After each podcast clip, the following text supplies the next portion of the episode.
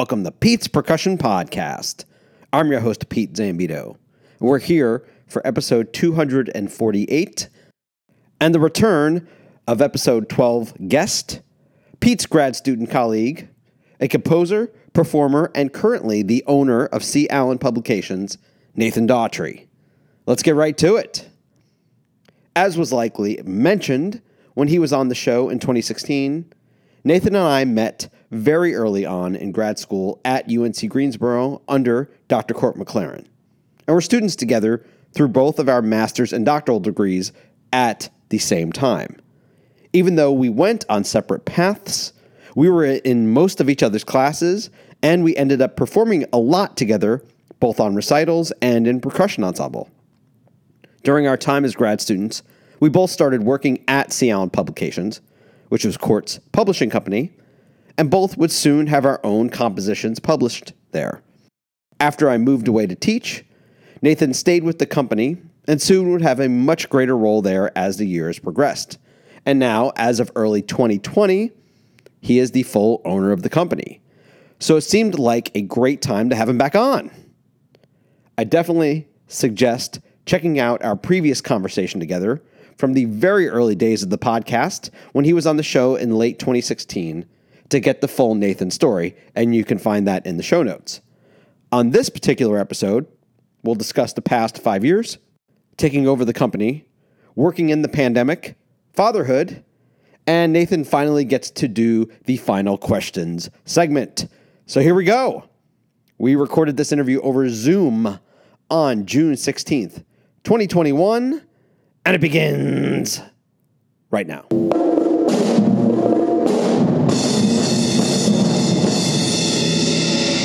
So, Nathan, had you on about five years ago. You were there was a bunch of things that were kind of going on at that point. Um, I know one of them was that you had you were no longer um, teaching, uh, kind of as a portion of of what you were doing. This was before you're now uh, kind of the process of you being now in charge of. Alan Publications. So uh, let's start there. Where, tell me a little bit about the transition into you taking over uh, this company that you've been very uh, closely related to for 20 years now. Yeah, over 20 years. So, I, you know, I think it was uh, it was probably around the time that we met was when I started doing some work for the company. Yeah. Uh, and that was just some like light engraving work um, before starting all the Kinkos type mess. You know, I don't even know uh, five years ago that I don't know that the process had really started or the conversation had been had between me and Cort McClaren about uh, uh me taking over. Um, that being said, my responsibilities did start to ramp up uh, a bit in the way that I um, communicated with composers and communicated with uh, you know conductors ahead of uh, performances at PASIC and the Midwest Clinic and and sharing music with them to consider performing. Uh, contact with music dealers to you know get them to pick up our new um, new pieces. Uh, try to get pieces on reading sessions, that type of thing. So you know, so that those, was those, so all so all that was your was kind of your job prior to you being the overall in charge. Yeah, I mean, in addition to all the engraving and formatting work uh, and design work and all the things. I mean, you know, with with a small company, uh, everybody wears uh, many different hats, as you know. It, it, was just kind of in addition to those uh, engraving things that I was already doing.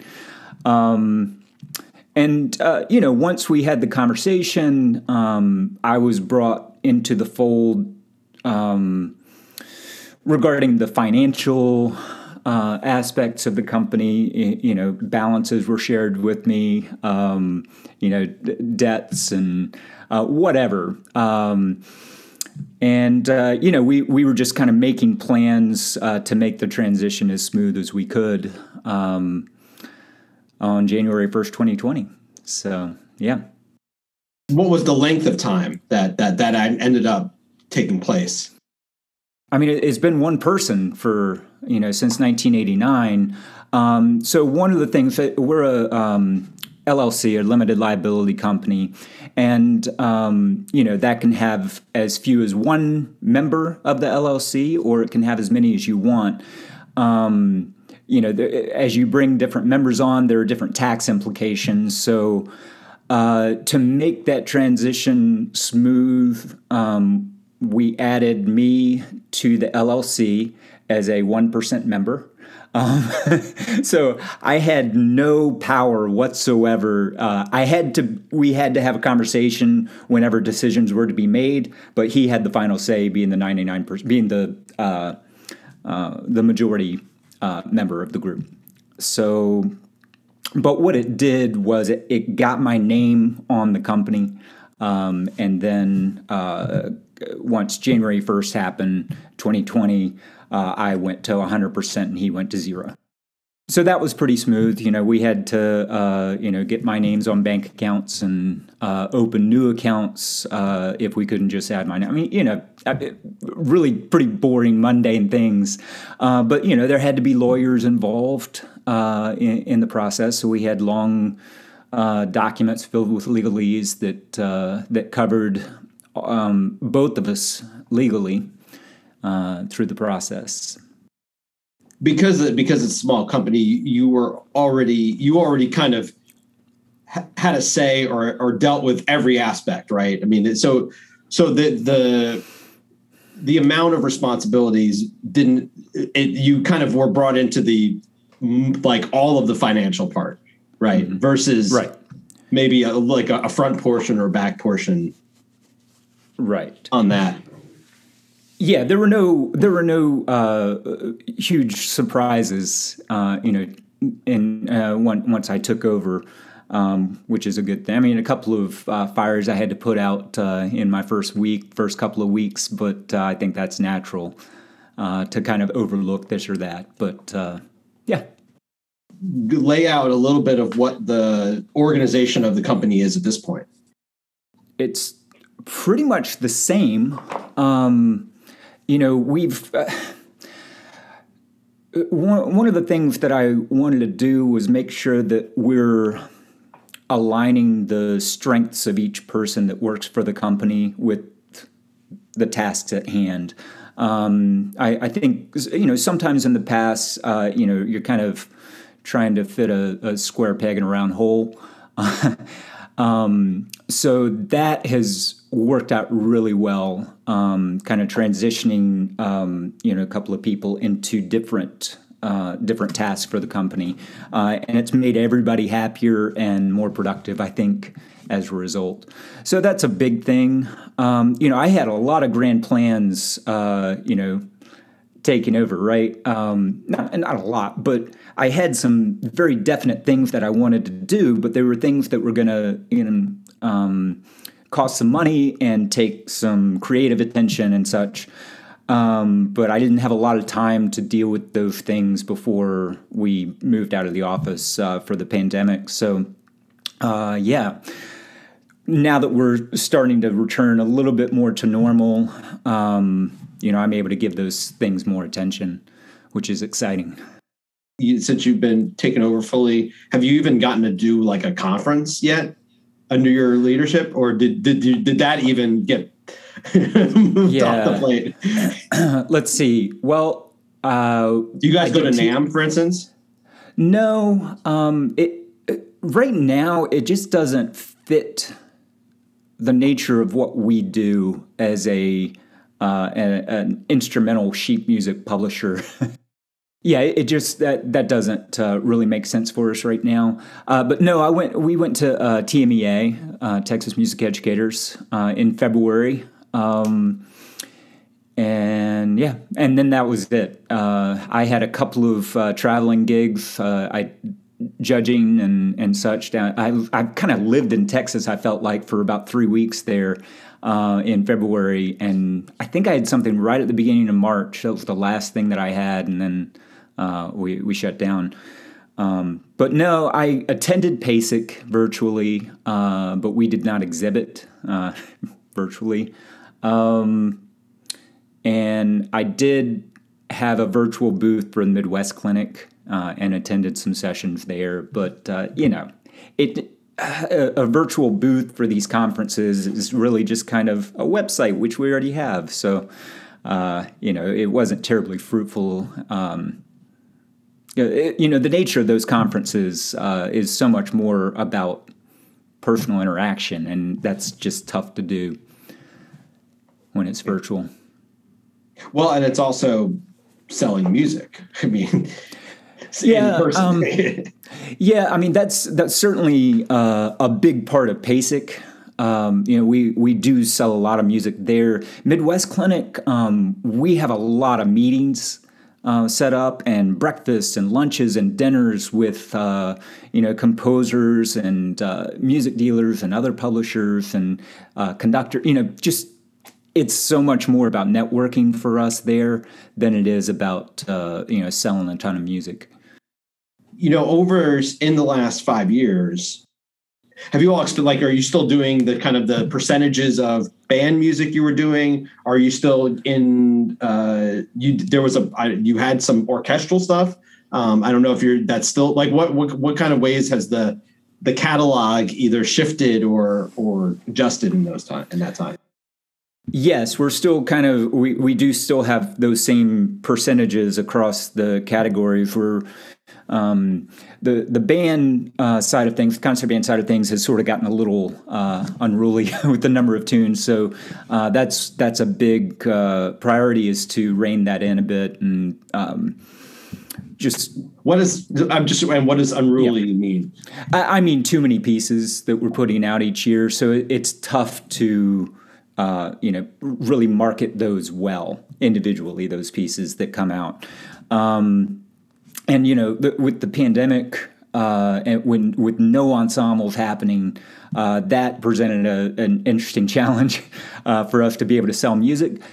Um, but uh, you know, you pay attention to the the chatter on social media and the directions that things are going. So, uh, one of the very uh, once we got out our our new issues or our new releases um, last spring, late last spring, in 2020 uh, we pivoted really hard to uh, produce um, new works for FlexBand, so yeah. uh, adaptable instrumentation, which was um, you know all the rage during the pandemic and uh, necessary. Uh, and you know this is something that's always existed, uh, you know, for decades, but it was kind of cool to see it see it revisited with different energy and um, you know some of the top wind ensemble composers in our field are writing these pieces for you know uh, four and five and six flexible parts. And uh, you know I we hadn't seen that kind of attention to it for a while. And I think you know it's still going to exist as a need for smaller programs um, you know around the world so you know these pieces aren't going to just sit there even once things return to normal. So anyway, so we we pivoted pretty hard to produce about uh, immediately. We produced about thirty tunes, and that was and this is across like grade one through grade five. Um, and so we adapted pieces that were already in the catalog. Uh, we had composers adapt pieces. And we also asked several of our existing composers to write pieces uh, that were more advanced uh, for either four, five, or six parts. Uh, so we ended up with some fantastic works that are brand new pieces uh, that that wouldn't have happened uh, if the pandemic hadn't happened. So, you know, let's put a positive spin on on things for a second. But the result was you know, we ended up with, you know, 40 to 50 new works in the catalog and they've done really well, and they were, are saving grace in this time where where people weren't buying much music. Um, but it also put us way behind uh, getting things prepared for the 21 22 academic year. Um, so we're we're still scrambling a little bit to get everything produced um, and, and out, but it's reality. Right. Yeah that's always been a kind of an ethos at at C. Alan has been adapting.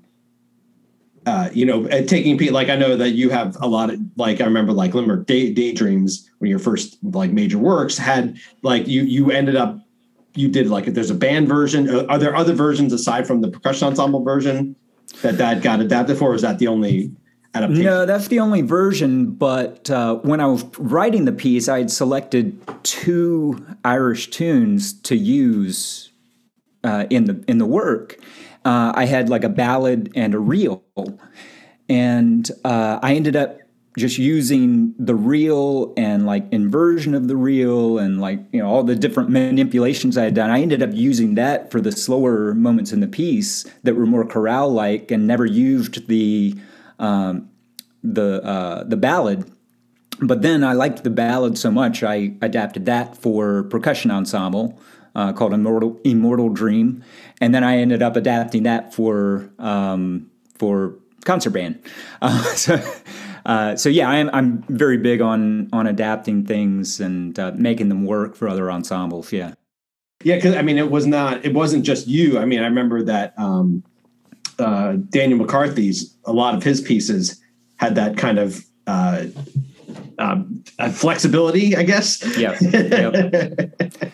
yeah, and I mean, sometimes things don't work uh, when you do that, you know. But uh, I, you know, we we have several pieces uh, in the catalog um, that I mean, it is fun to just kind of go back through the back catalog and say, oh, this would actually work really well for string orchestra and and make it happen. Uh, you'd asked about other categories, other initiatives. Um, uh, yes, we did. You know, we had a, a, span of about five, six years where we put a lot of energy into like string orchestra music, um, and uh, that had kind of calmed down a bit and we hadn't put a lot of energy into it but uh, it's been revived in the past uh, year year or so and uh, uh i'm planning to put energy into that uh, each year as well. We have a um, new jazz band catalog jazz ensemble catalog um, a pair of uh, a, a, kind of a songwriting team debbie stempian and greg turner who live in New York State um, who've been really prolific and great writers uh, for us, and so we've got a you know fun relationship with them that's that's very reciprocal, and uh, they're just putting out some wonderful stuff. Uh, and we have some other you know possible new writers, so that's one area that uh, we're putting some more energy into. And before um, Cort left the company, he had started working on uh, brass band side of the catalog and uh, so we were talking about like the traditional British brass band instrumentation, and uh, you know we we had a few pieces in the catalog, but they were just because you know it's like oh well this is a composer that we already have in our catalog. Yeah, we can make a home for that. You know, you know how that works. Right. Um, but uh, yeah, no, we we decided to uh, do it right, and so a couple years ago, uh, Bruce Broughton, uh, kind of famed film and TV composer, um, has some wonderful chamber and wind ensemble and orchestral works as well. So we started distributing some of his music, and now we're publishing uh, some of his pieces as well.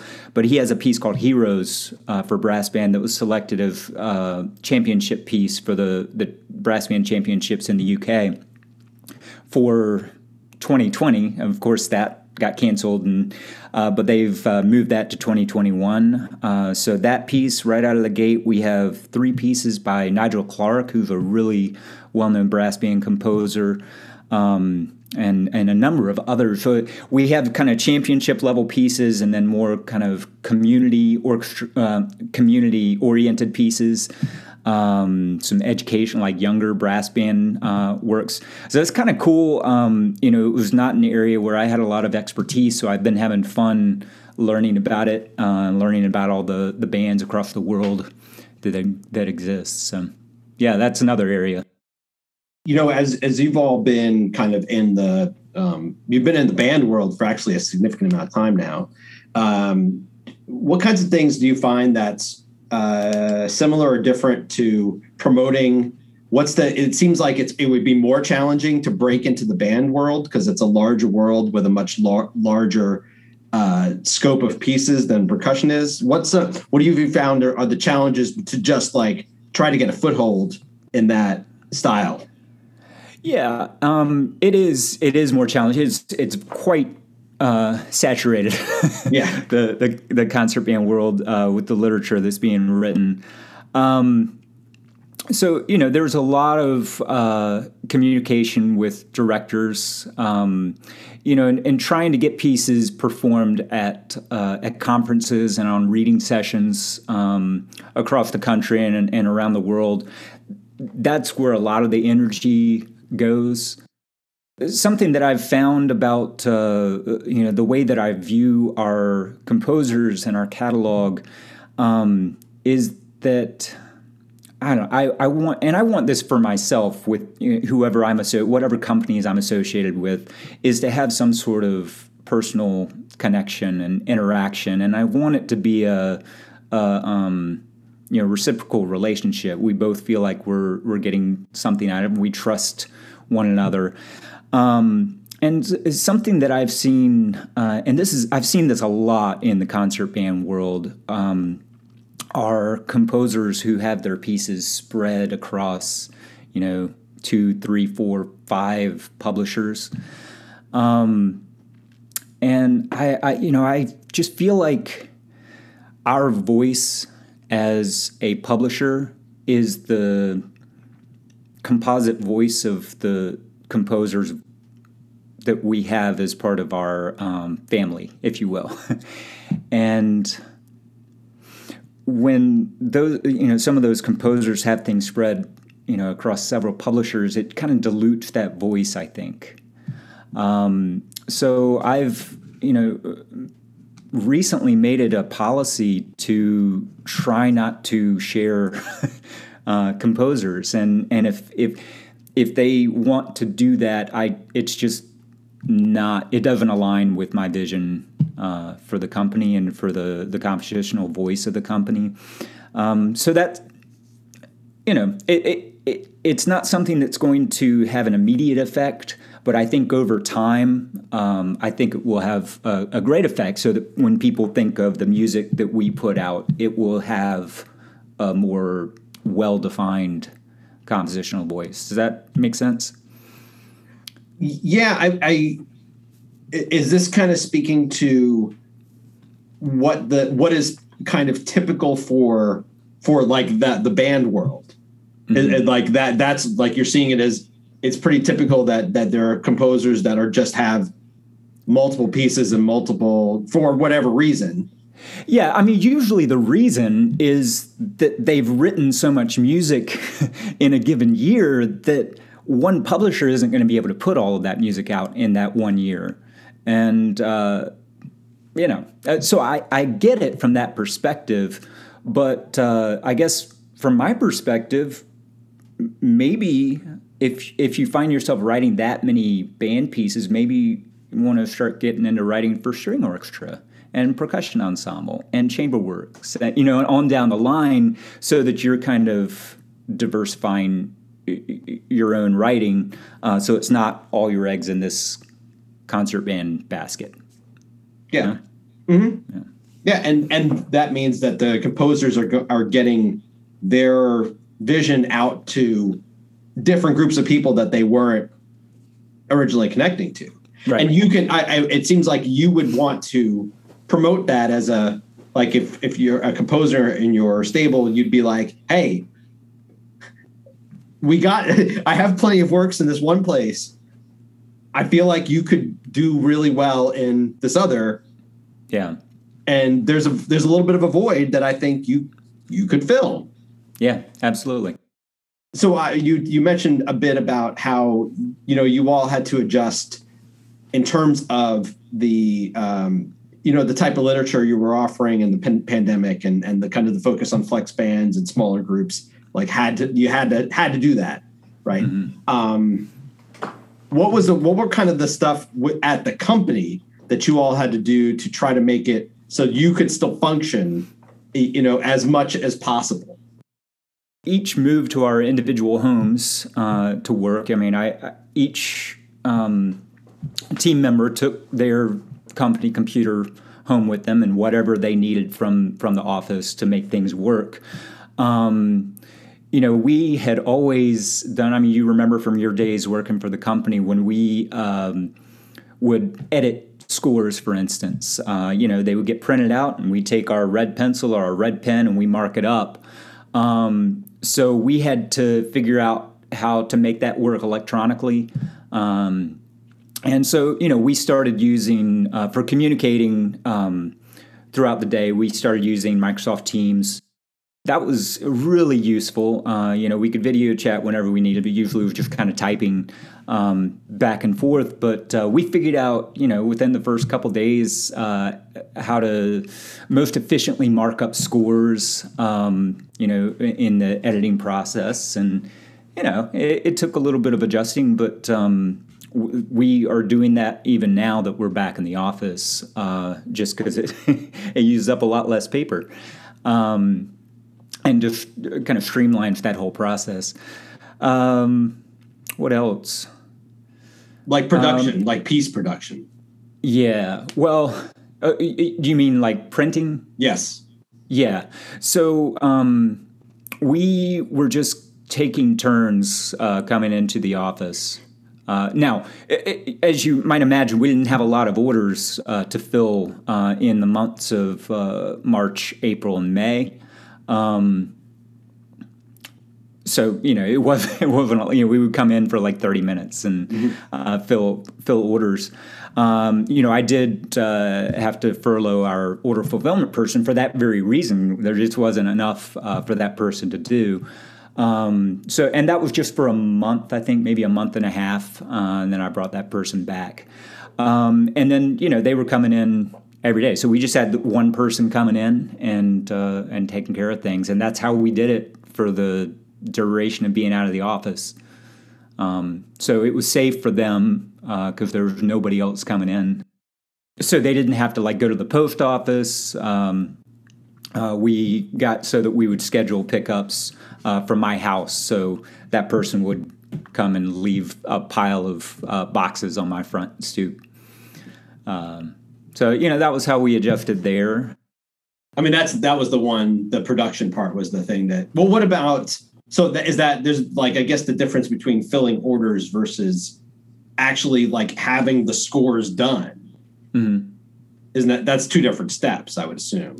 Uh, what do you mean having the scores done? You mean like, like formatted like the, and yeah, the complete finished product that yeah. you know now you have it ready to sell, yeah. and then you would you would just make I guess copies of the you know of that to kind of yeah i mean it, it's it's all i mean it's all prepared electronically now and yeah, uh, yeah i mean it, it's yeah that part really didn't change that part of the process yeah. so so at this point you all you can have everything on your in your catalog print to order or do you keep uh, do you keep like oh because I know that, that that was a big issue even like from when I was with the company when you were all were downtown.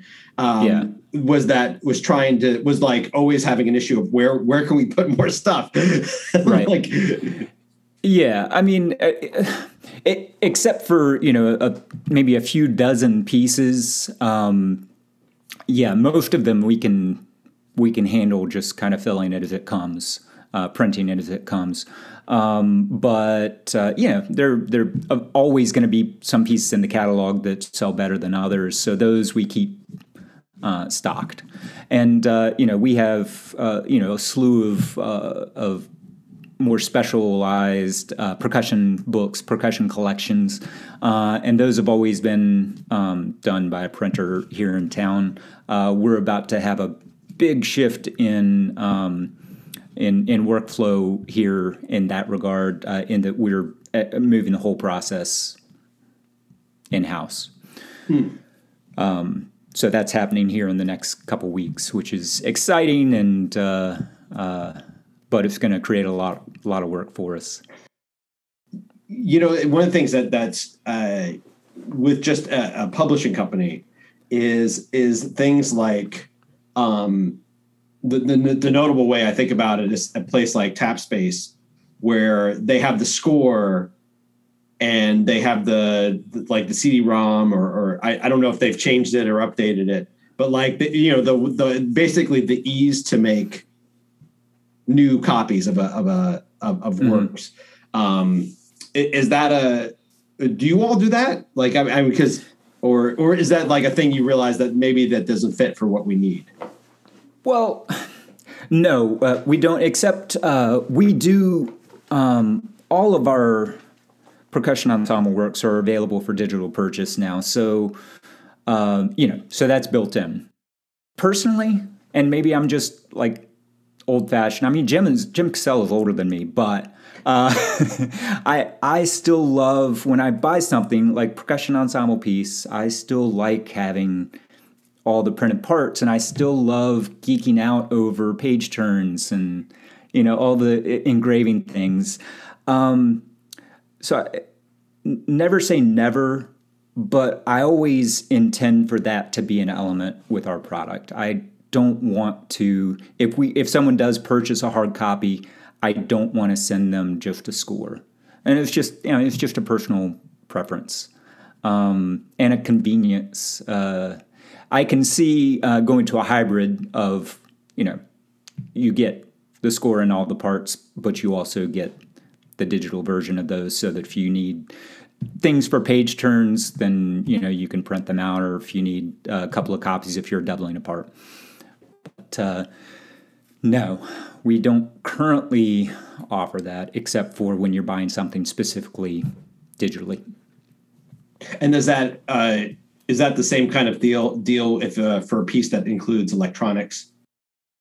Yeah, those are uh, purely electronic now. Uh, we no longer use CDs.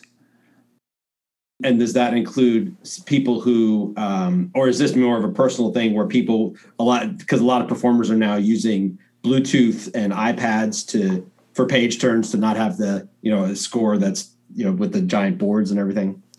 Yeah, and you know as we um, so uh, we're we're moving to a new uh, website platform in the coming months, um, which is going to change the way a lot of things function on the website. But uh, you know, as we think a lot more critically about um, the digital format you know when someone purchases thing, something of, as digital I mean, I'm sure you know if you had the experience of reading a score off of an iPad that's not an iPad Pro, uh, that that's larger. Uh, you know, it's tiny, yeah. and it's really just kind of for visual cues more than actually re- reading the music. I know that's how I, I operate if I am performing with my iPad. Um, so uh, I think that's a consideration is to format things uh, specifically for a smaller screen. So the music is you know shows up as being larger. It'll increase the number of page turns, but uh, it'll increase readability. So that's a consideration if we're moving forward and um, transitioning more products to being digital. Yeah.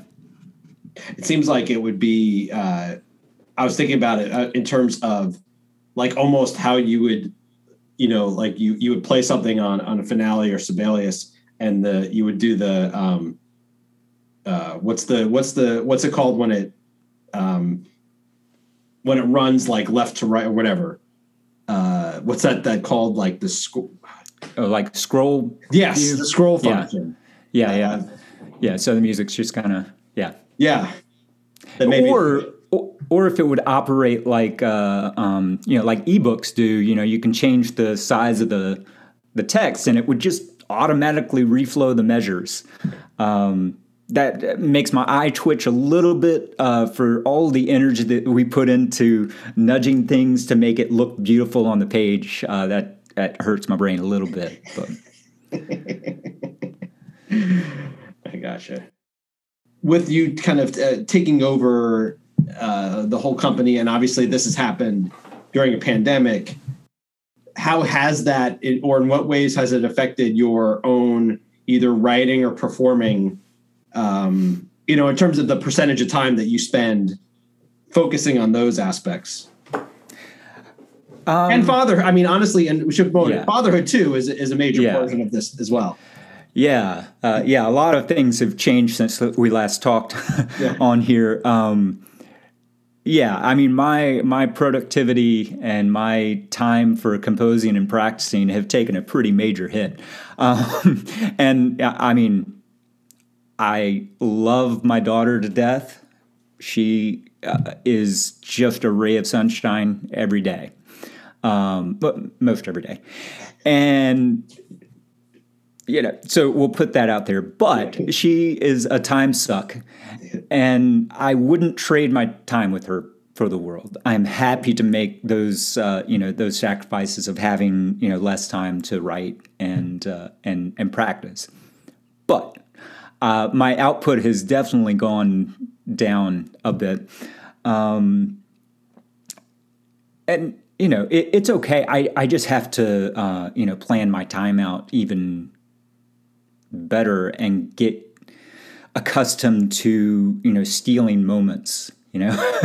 It's tough. I mean when when you're trying to force creativity and oh i only have 30 minutes or i only have 45 minutes. I can't if i'm just starting a piece i can't do that in 30 or 45 minutes. Sometimes those 30 or 45 minutes like are just me like staring at a screen or at a piece of manuscript paper right? Yeah. Trying trying to get to that place. So you know those moments that i steal are for works in progress where i've already generated the ideas and i'm just doing the work of getting the you know uh, making those ideas come to fruition on the page.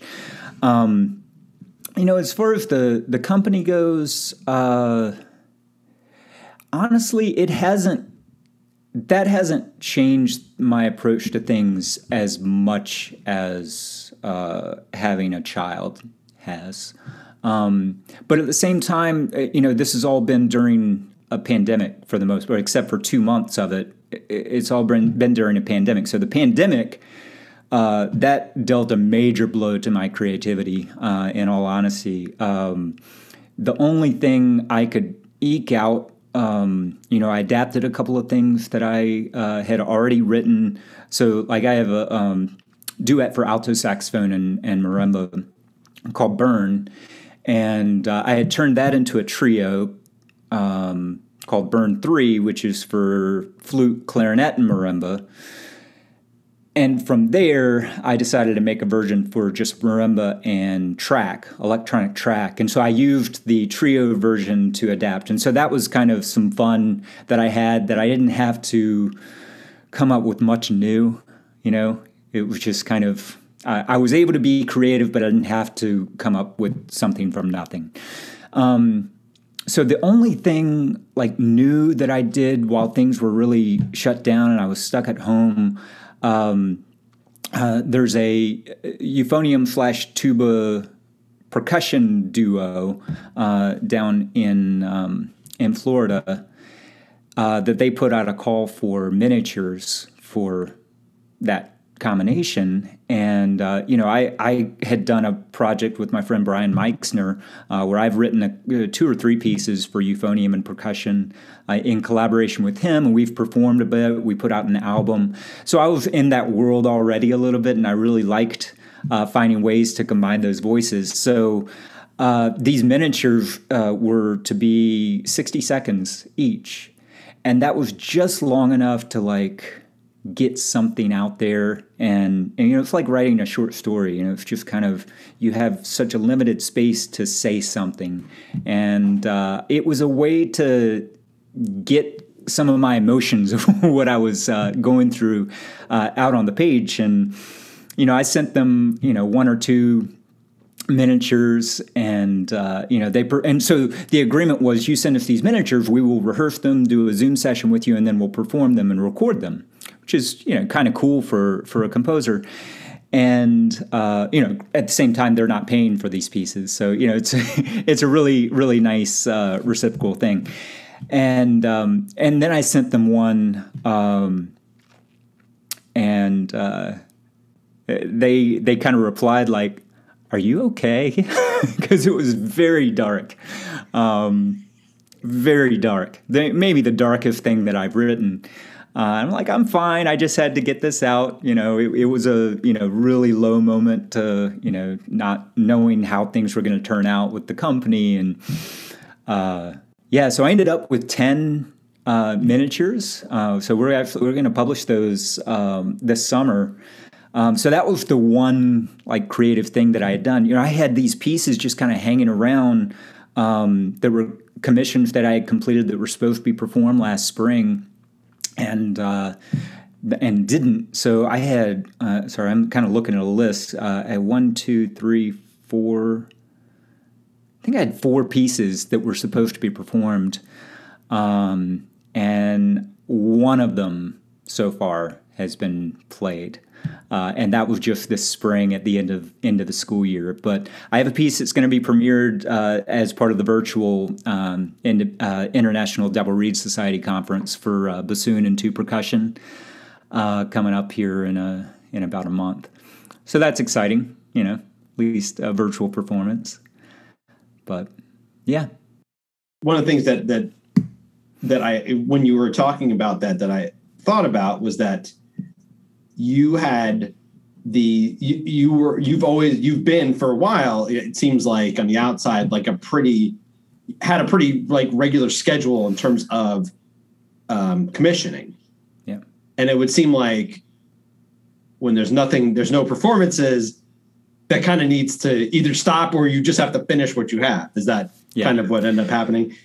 Yes. Um, so i did i did uh, write another piece, and uh, this was when start things were starting to look up a bit. Uh, do you know John Baldwin? You would recognize him if you don't know him. Uh, he just retired as uh, uh, from be the percussion professor at Boise State University. Okay. Um, and uh, he's always been a great supporter of C. Alan Publications and, and my own compositions and uh, you know they'll always he would always come to the booth at PASIC with like a long list of tunes, and so I would just stack them up in his arms, uh, you know, as well as like ten others. And uh, anyway, so I had been commissioned. Um, uh, bef- I think it was before the pandemic. I had been commissioned to write a piece uh, in his honor.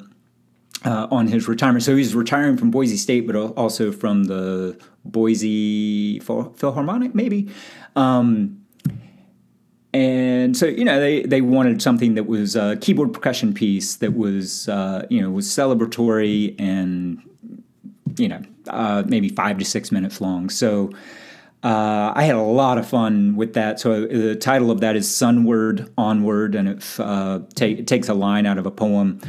Um, but it was fun to write something optimistic and up, you know, uh, as opposed to the darkness that that was uh, the the euphonium percussion thing. Uh, so yeah, but I have a, a, slew of other projects that are on the horizon. Some were commissioned before the pandemic, some were commissioned during, and we ju- we did we just kind of hit the pause button and said, well, we'll revisit this, you know, once we know that rehearsals are going to happen. All right. Well, let's move to our uh, our final segment, the random ask questions. Okay. All right. Uh, first question, Nathan. In issue, um, percussion, percussion performance, percussion education, percussion publishing, uh, that most gets under your skin or drives you the most nuts. You don't have to pick something in each, but because I live it daily uh, on the percussion publishing um, side of things, engraving um, and attention to to detail with that. And I mean, that's part of our job is to make your music look beautiful. I don't want to get too deep into this, um, but you know, one of the challenges from a publishing perspective um, is the uh, self publishing movement. And I get it. As a composer, I completely get it. But if you're going to do it, make sure you get another set of eyes on your music. Um, because what you're putting out there when you're self publishing it is it is representing you as a composer, as a publisher. Um, yeah. As an so editor. Just, yeah. As a self editor, too. Yeah. Yeah. Um, but, you know, that it's a challenge, you know. Uh, one of my goals uh, right out of the gate um, as the owner of the company was to be a bit more transparent uh, in what it is we do. what is it that we do on your behalf? When you trust us with your music, um, here's what we're doing. Here are the steps that we're taking. Uh, I think that's extremely important for uh, like composers to know because time and time again, uh, I I see people that kind of use a publishing company as a maybe a stepping stone to uh, to self publication. You know, it, it's a reality of where we are. It's so much easier. I mean, you know, when we were uh, coming up the ranks, um, you know, uh, my percussion ensemble music never would have taken off um, had it not been for the uh, sampler CD that Sound Publications put out and sent to tens of thousands of middle and high schools around the country, right? I recognize that we did not have social media to help get things out there in a global way.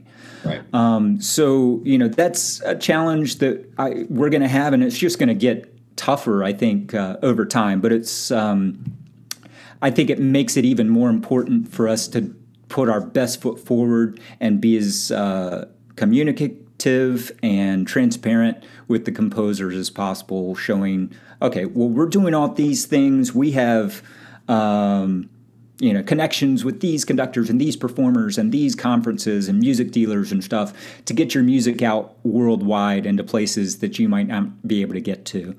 Um, so that's a that's another area, and uh, I'll leave it at that.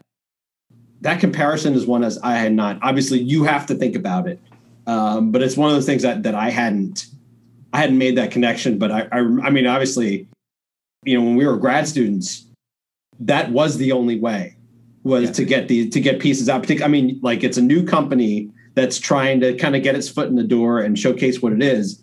The only way you can do that is you have to get your music in as many hands as possible and the only way to do that was to actually physically get the stuff to as many people as right. possible.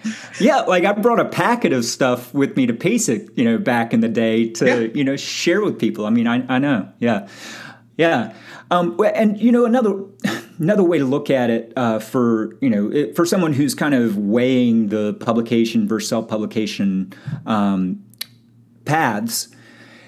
You know, it's kind of looking uh, it's so easy to reduce it to, well, if I'm publishing the piece, I'm only getting this percentage. If I'm self publishing it, I'm getting this percentage. A larger percentage, or, yeah. or, all of it, or, you know, versus like yeah. 10 to 15 or something. And it's, it's very reductive because that's making the assumption that you, the majority of money that you're making from uh, from your music is from the sales of the sheet music, where in reality, the bulk of the money you're making is from commissioning, people commissioning you, uh, potentially from performance royalties from ASCAP or BMI.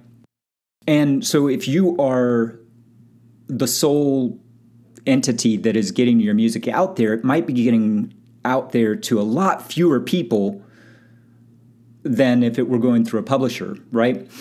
And so that reduces the exposure which might inc- uh, decrease the opportunity for people to be introduced to your work to think about you for composing or commissioning or it's going to reduce the number of performances as well and that's income as well. So it's really kind of this balancing act of weighing uh, those percentages of things. And also how much work do you want to do? Because it's a lot of work uh, self-publishing. You know if you think about people like like casey or ivan I mean, how many more beyond that are is like a, a significant portion from you know the like the publishing part.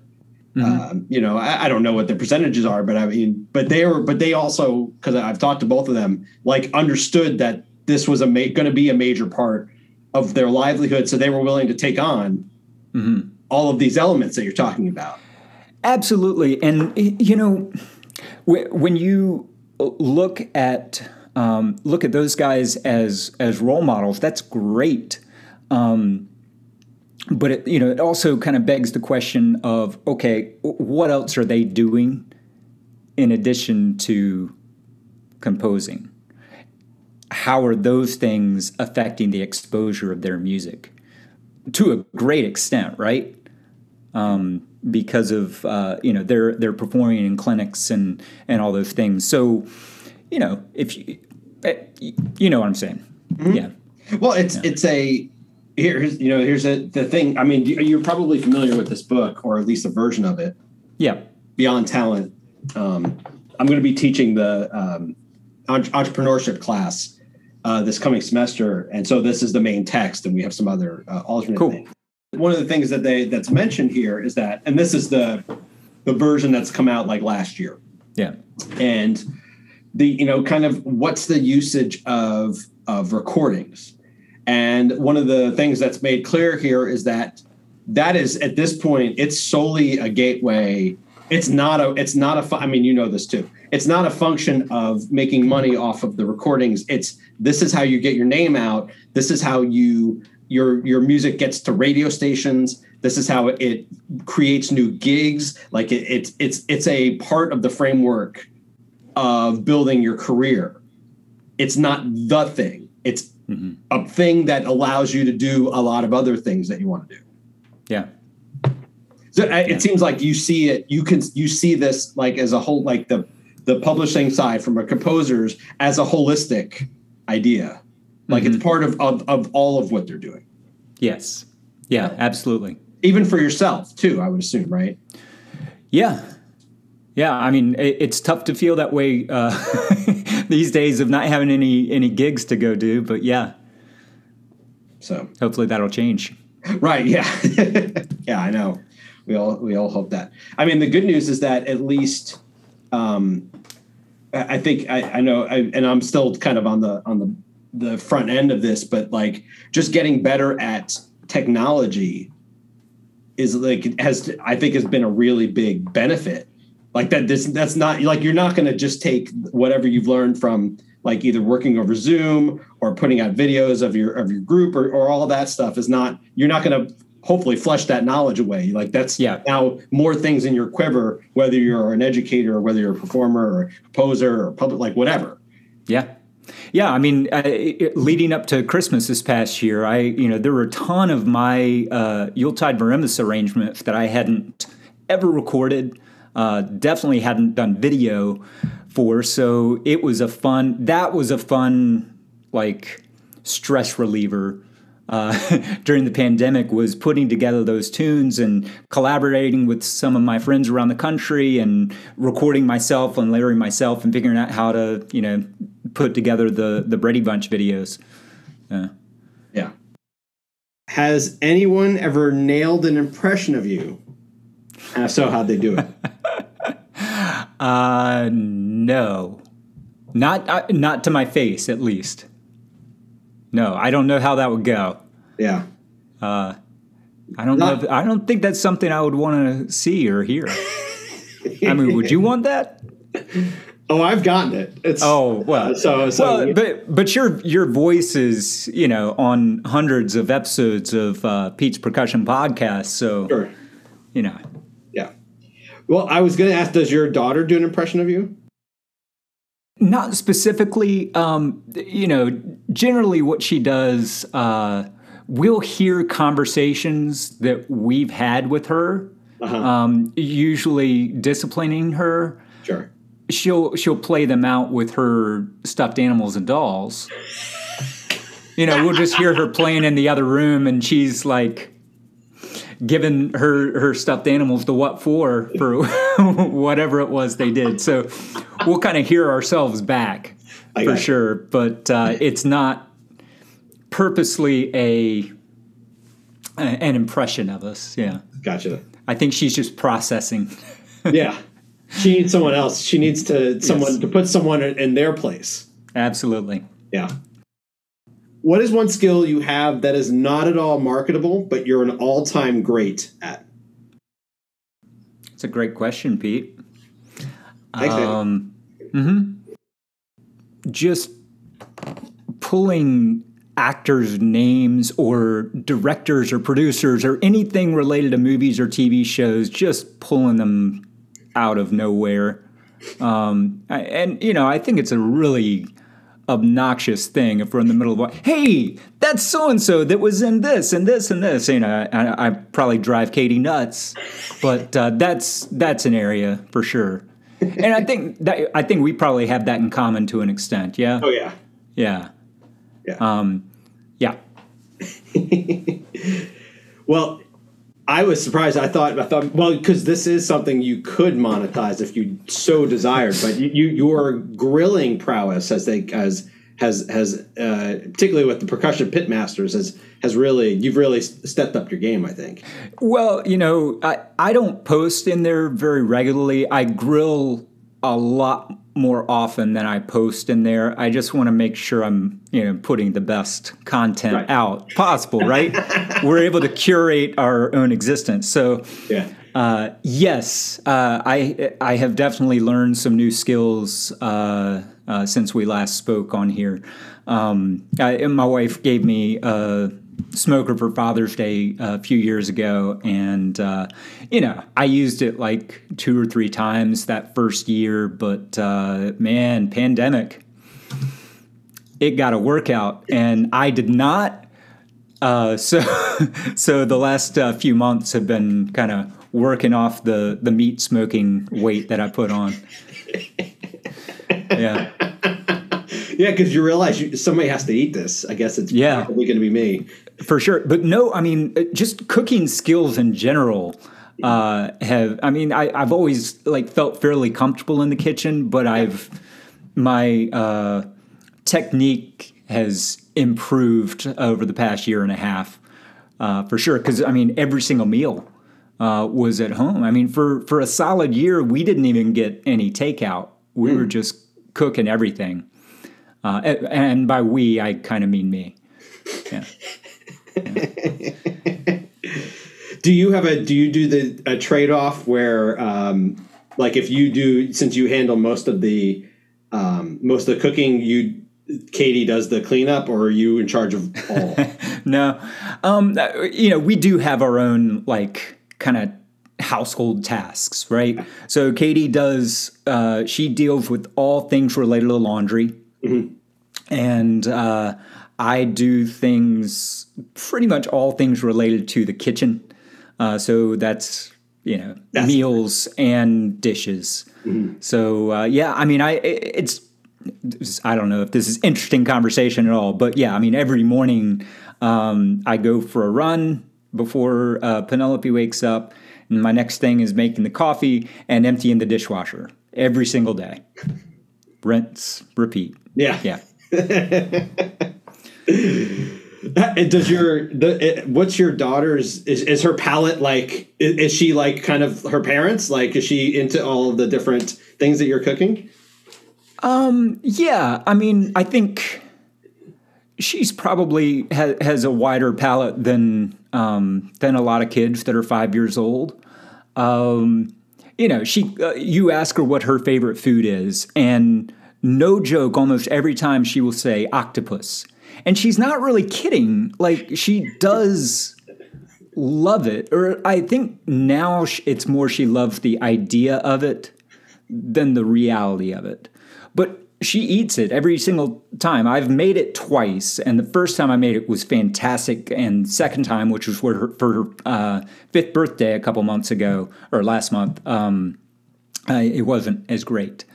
But uh, you know, she prefers um, vegetables to like protein to to meat. Um,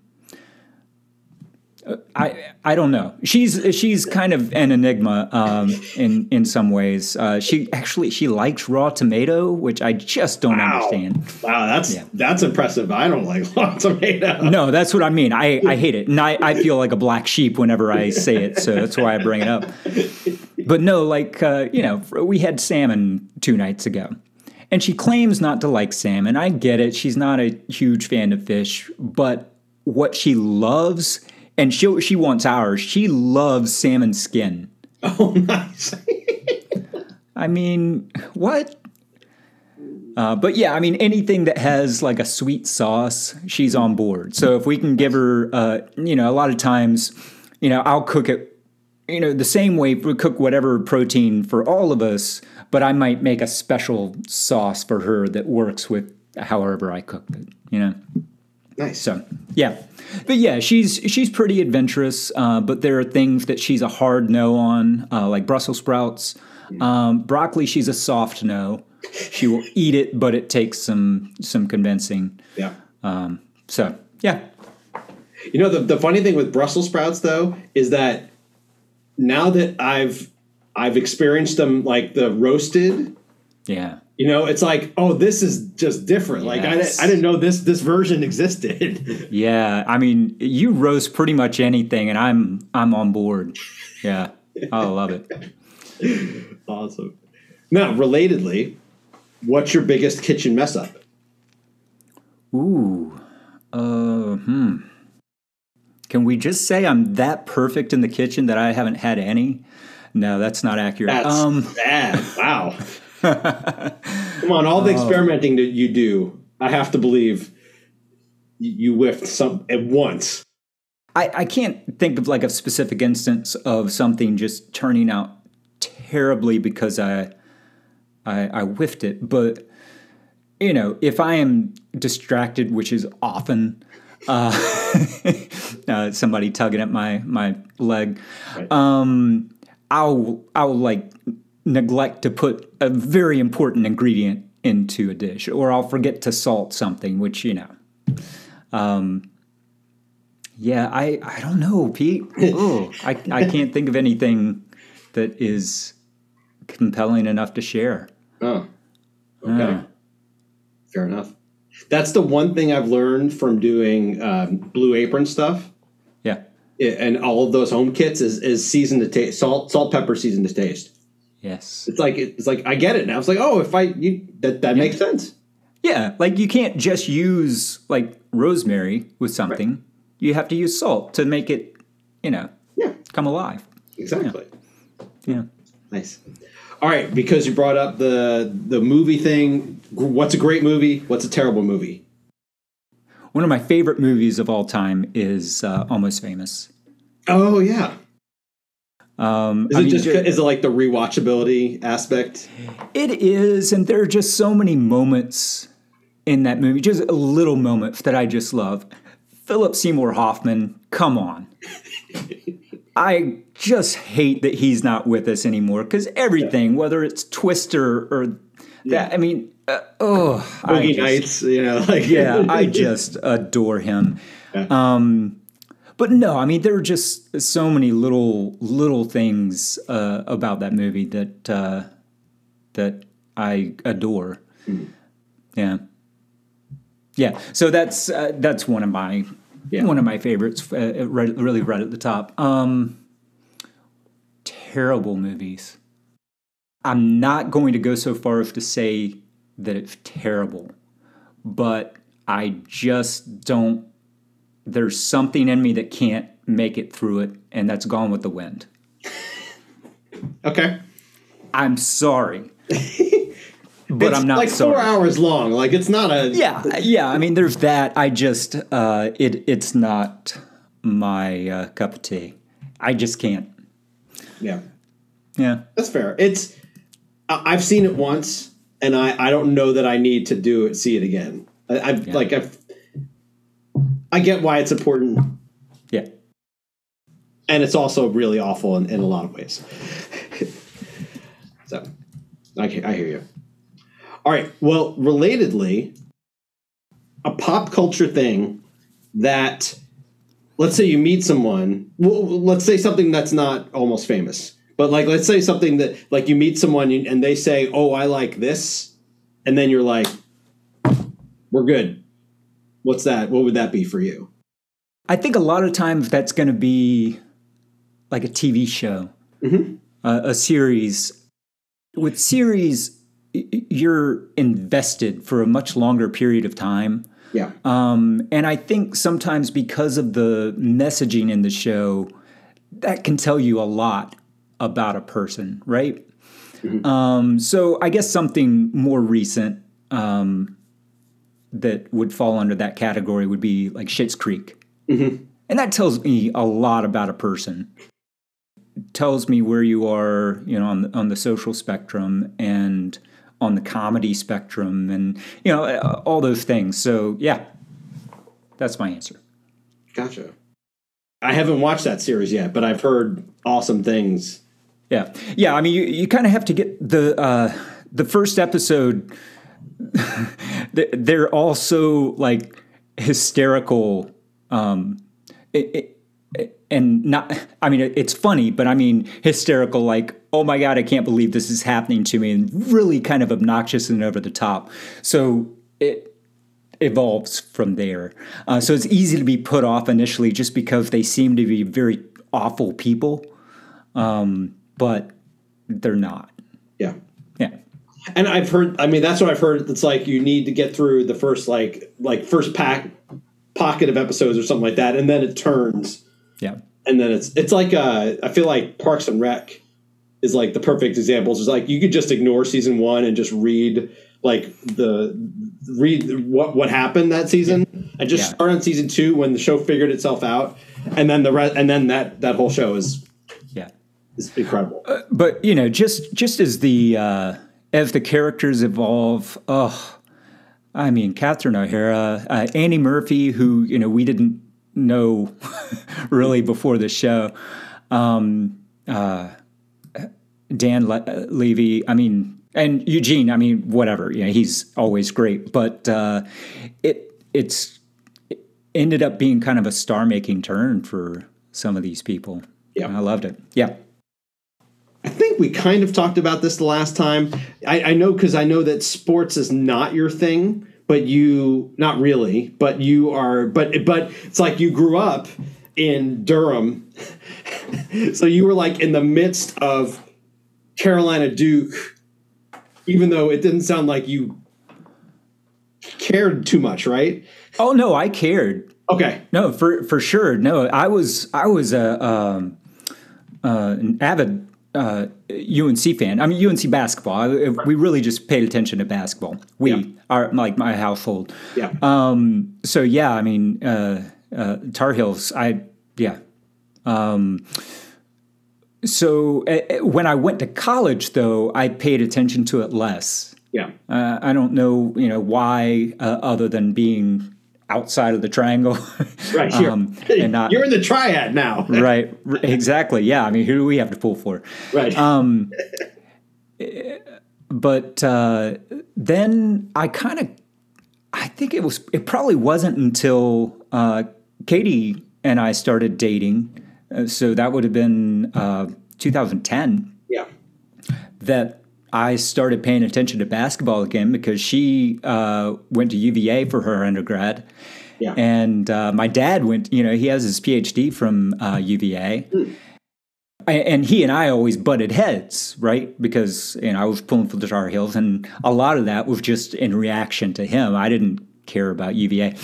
So anyway, so I started pulling for UVA, and it was just in time right? I mean, Tony Bennett uh, was, you know, came on board, and it was just an exciting time to follow them and and watch them transform into a really different kind of team, really a different kind of team in basketball in general than than what we had seen. So, uh, yeah, so now I'm like full on UVA fan.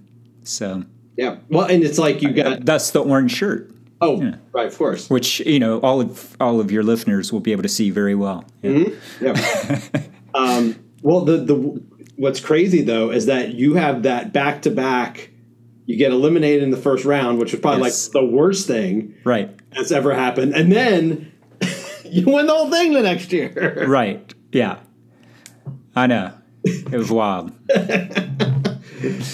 I mean, you know, the the crazy thing with that is that you know I I don't know if I I think I expected at some point a team like a, a one seed was going to lose in the first round.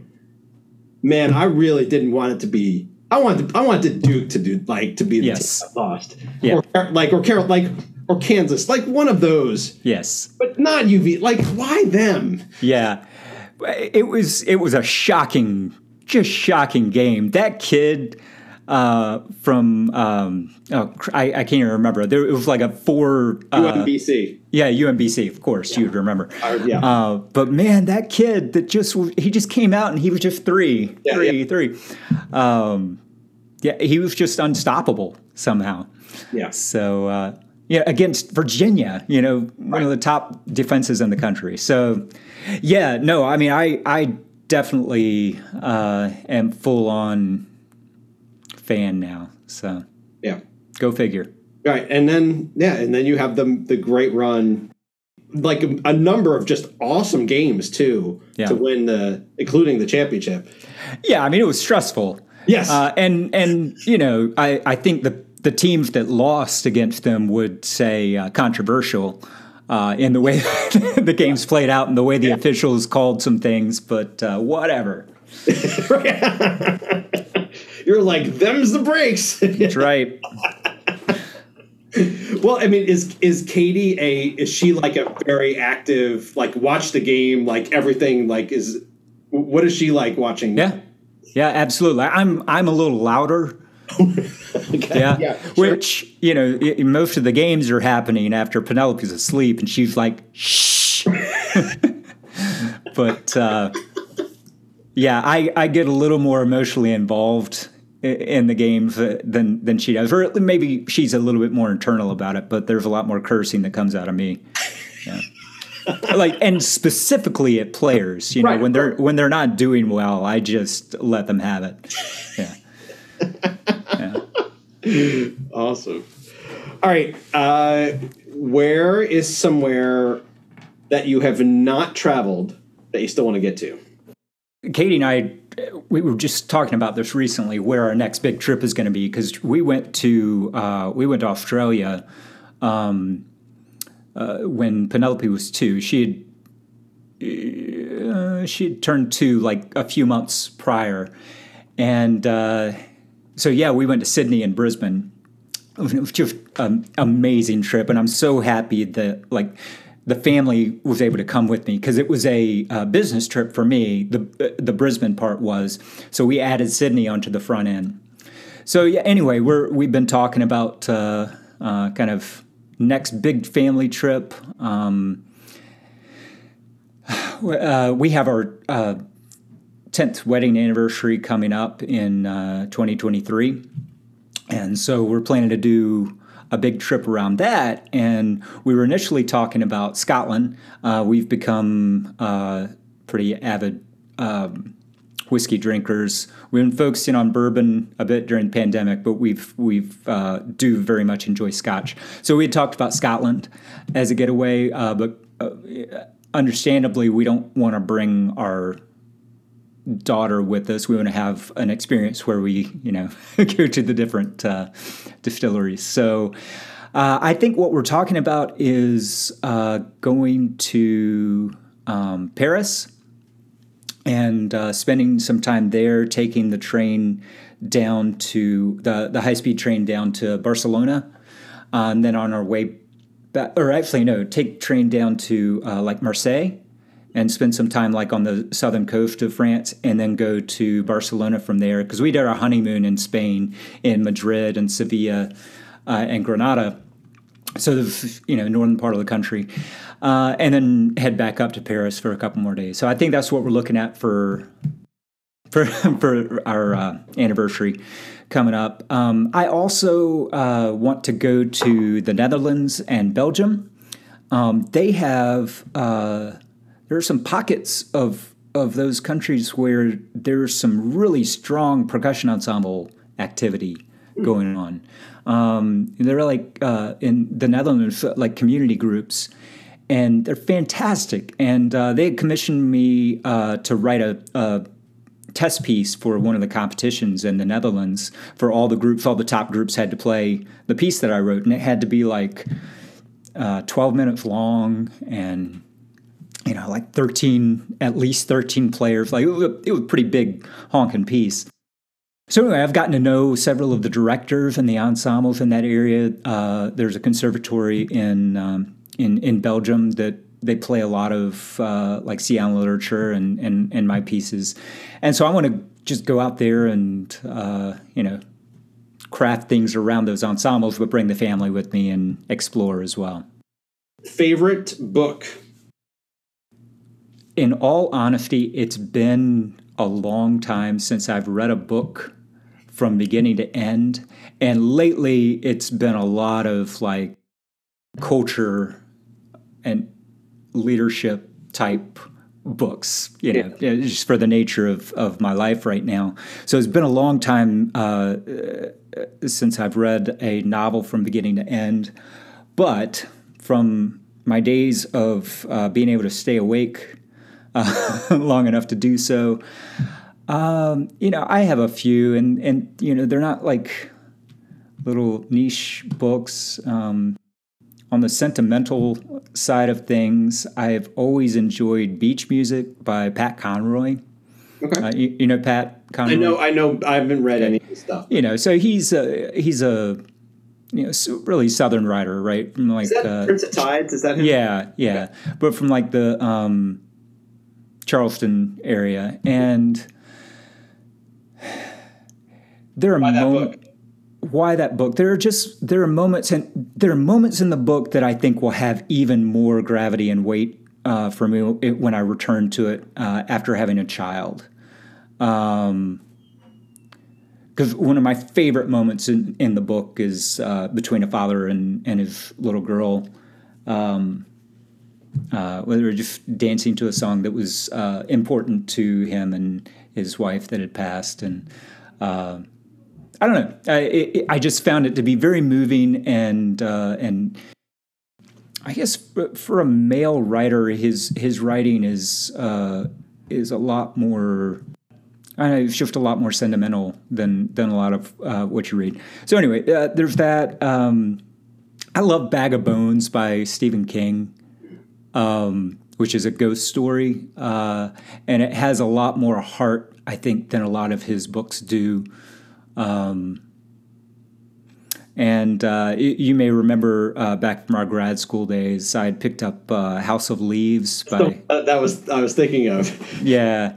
Uh, so you know, I've I've read that a couple times now. I've returned to it uh, a couple of times, but it's a lot of work. Yeah. Uh, getting through that book for all of the pages of footnotes that, that he has, and flipping the book all all every which way. But I don't know. I just I just love the creative approach to yeah. that one. Um, yeah. Is Conroy like um, Sparks? Nicholas Sparks? That- no, no, I don't. I don't think I would put it in that category. Okay. No. Conroy's books are longer, right? Like they're yeah, quite a bit. Yeah, like uh, you know, leaning toward uh, five to seven, eight hundred pages. Yeah. Yeah. Got it. Yeah. What are you? And because I that was the other thing I was thinking of when you mentioned Bag of Bones. I was like, you are you're big or have been a big Stephen King person, right? Uh, yeah, not as not as big of a fan as our mutual friend John, but yeah, sure, yeah, yeah, uh, for sure, yeah. And you know, I've I've dug into his uh, Dark Tower series a bit. I read the first uh, four or three and a half. Uh, there's one that's I, I guess notoriously. Um, challenging to get through. Uh, it's just very slow moving. Uh, so that's where I've gotten stuck and just kind of left it on my uh, bedside table.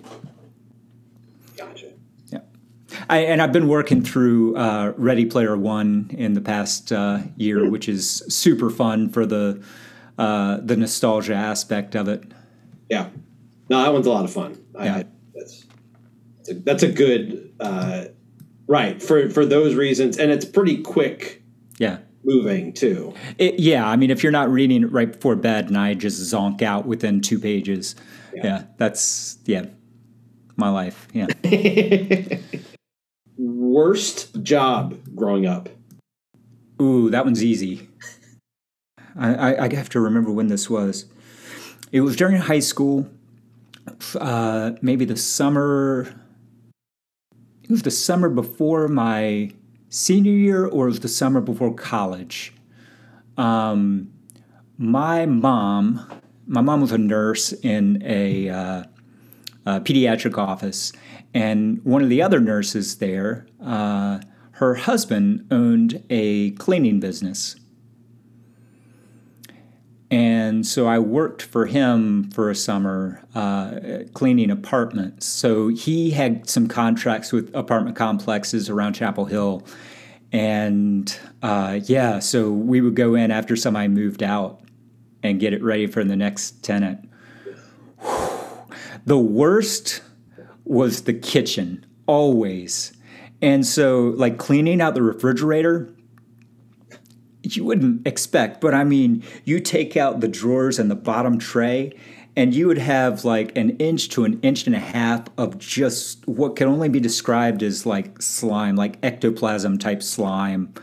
Uh, You'd think the bathrooms would be the worst, and they just weren't because it was just like uh, you know some you know mildew and and such that you had to scrub up. But like the ovens and the refrigerators always just.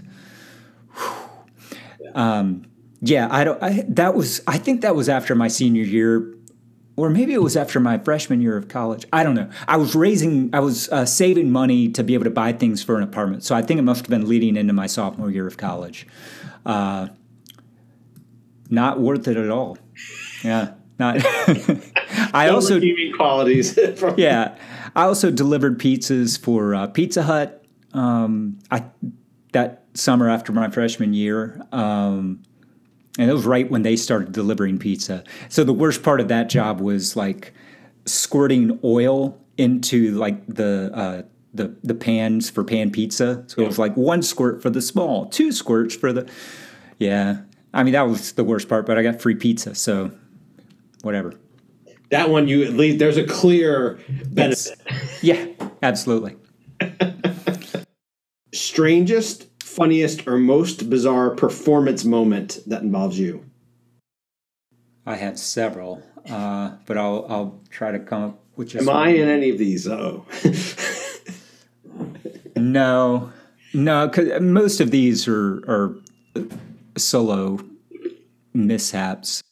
I was given a recital at uh, Brevard College when our friend Laura was a percussion professor there, and this was right at kind of the beginning of my uh, gigging as a solo player uh, career. And so, you know, I'm just kind of hitting up people that I know to arrange for performances like you do. And uh, so, you know, the, the literature I had to play, there were things that were like on my first CD. So, uh, like the Paganini Caprices and uh, Warhammer by Dan McCarthy with, with track. Um, Spiral Passages spiral passages, yeah, on down the line. Um, so anyway, I Warhammer, I had the hardest time memorizing that damn thing, uh, and so I had it on three. You know, this is before we had iPads, right? Um, so I had three long sheets of music that were taped. You know, eight and a half by eleven sheets that were taped together, and so they were like maybe six sheets wide at the most. But I had three of those taped together, and I didn't like have them on poster board or foam board or anything anything like that. They were just the paper taped together. And uh, you know, this piece, the uh, the electronics in some parts of the piece, it's just the same thing uh, over and over again, and it just feels really odd, and it's almost just like improvising over top, but it's not. It's fully composed out. And if you get lost, you can't really get back on because it's just the same little pattern over and over again. Um, so anyway, so for this performance that should have been memorized, I had the the music up there on the stands, and I went to uh, um, to pull the sheet off, and I got I was a little bit too dramatic in the way that I pulled it off, and it was kind of like this whoosh of like just kind of pulling it off the stands in this this, this dramatic. Which big, why in the world would I want to bring attention to that? You know, but it also had to happen fairly quickly that yeah. page turn, and so the very first one that I was pulling off it because the uh, it was just taped pieces of paper next to one another. Uh, it wasn't like smooth, and so it pulled the next sheet off as well and they all just they fell to the floor and I've just got this doom doom doom doom doom doom doom doom doom doom thing happening in the background, and I just kind of put my mallets down, and I calmly like walk around the marimba, lean down, pick up the music, come back around, put it on the stand, pick up my mallets, and I just have to wait until I hear a cue that can get me back on. It felt like what's 85 minutes It while did. you're waiting for like, No, it was not a, a great day. Um, you, you were present for another one of the like awful things. Uh, I, I imagine you were there, unless you were like in the background, like dealing with something else. But it was at uh, either the first or the second National Conference on Percussion Pedagogy, and I was doing a recital yeah. for it. And uh, one of the pieces I was playing was David Long's Marimba Concerto. And in the second movement, I think it was the second movement, or maybe it's the first. Anyway, there's like a long triplet section, and it just goes on and on. He has this uh, really beautiful slow moving canon that starts in the low voices and it keeps building and building and building. And the marimba is just kind of playing triplet accompaniment to this whole thing. And, you know, I got lost and had to just kind of stop and listen to the pretty music happening by the accompanist. Um, so that was kind of crappy, but uh, uh, yeah, yeah, I don't have any that are funny other than at my own expense. So, yeah. Fair enough. I don't. I, I. I have to say, I don't. I'm sure. I feel like I was running around. I, Yeah, at you- first. You were kind of running the show. I was running.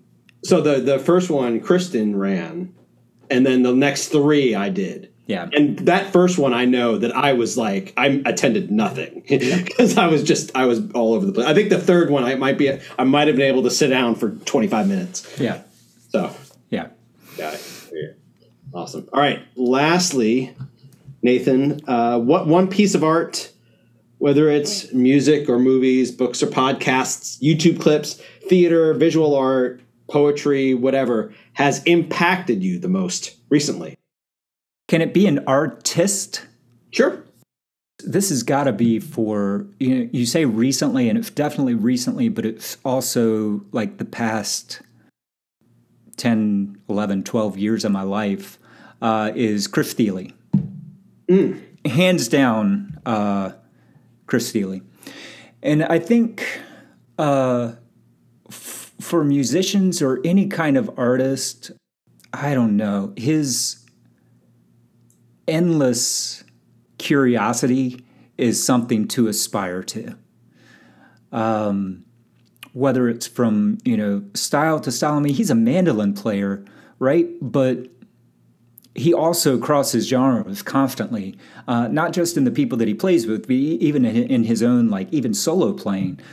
Um, but you know, it, it, I've seen him more live than any band, any other artist, and it, that's partially because he has his hands in so many different things. You know, from his, from Punch Brothers uh, to his solo stuff to the tour he did with Brad Mehldau to uh, the stuff he's done with uh, Edgar Meyer to yeah, I mean, uh, really just on down and uh, Goat Rodeo with Yo Yo Ma and and all those guys.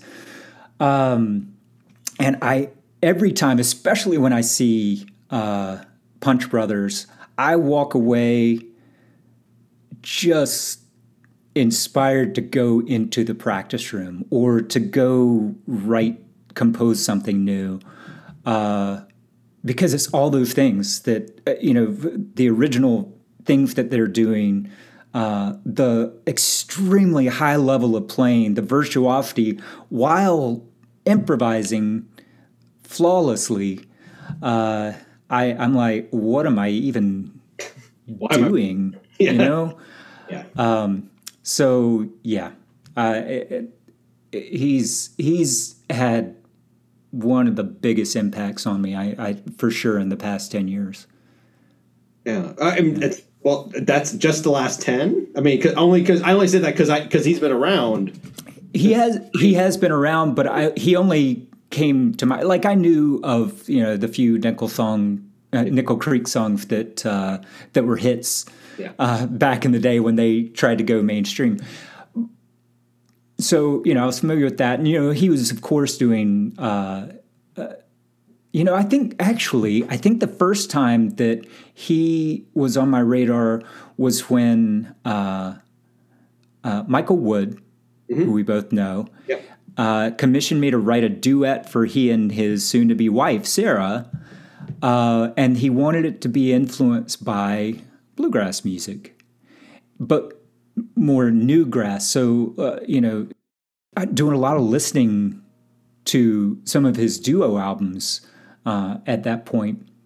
But I hadn't really dug into his solo stuff. I still haven't actually dug into his solo albums as much, other than having them on in the background. So it was list, starting to listen to Punch Brothers.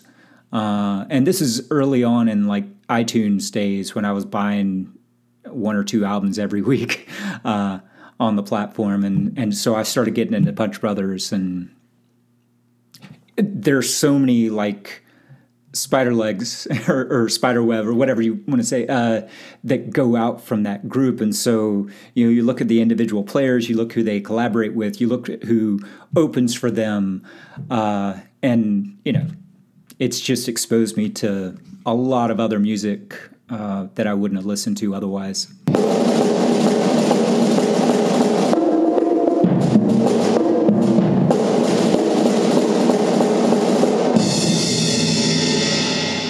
so great to catch up with Nathan again.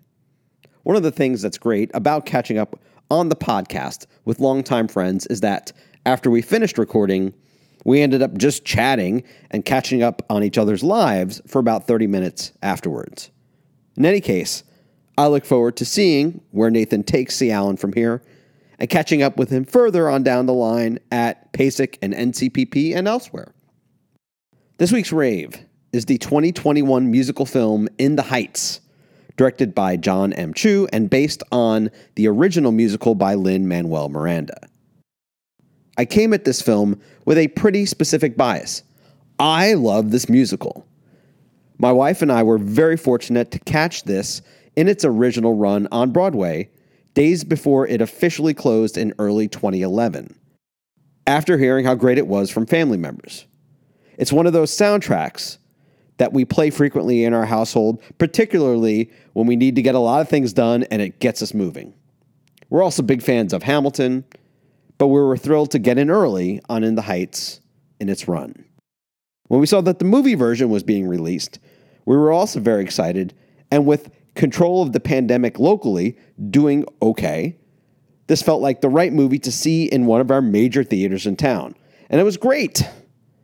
Now, there are definitely criticisms of the film that have been levied towards it, coming from myself and others. One of the more particular criticisms that has been levied by others is related to the lack of a lead Afro Latinx character in any of the major parts of the movie. According to what I've read about this area of Washington Heights that is depicted, this is disappointing as it appears not to have been accurate to the diversity within that particularly diverse area of New York City. This fits into a larger history of colorism within Hollywood and who is actually getting to be represented in many movies, and the pressure that many minority filmmakers and films face in trying to cover so much ground with important works. A personal criticism of the film from the original musical was the downplaying of the Benny and Nina romantic story arc, as that specific mixed race relationship felt much more front and center in the Broadway production. It was small but noticeable. But there's a lot to love about this movie. One, the major roles were all done very well. Anthony Ramos was really good as Usnavi. Corey Hawkins, great as Benny. Melissa Barrera, really good as Vanessa and Daphne Rubin Vega was awesome as Daniela. Two, the cameos were also pretty great.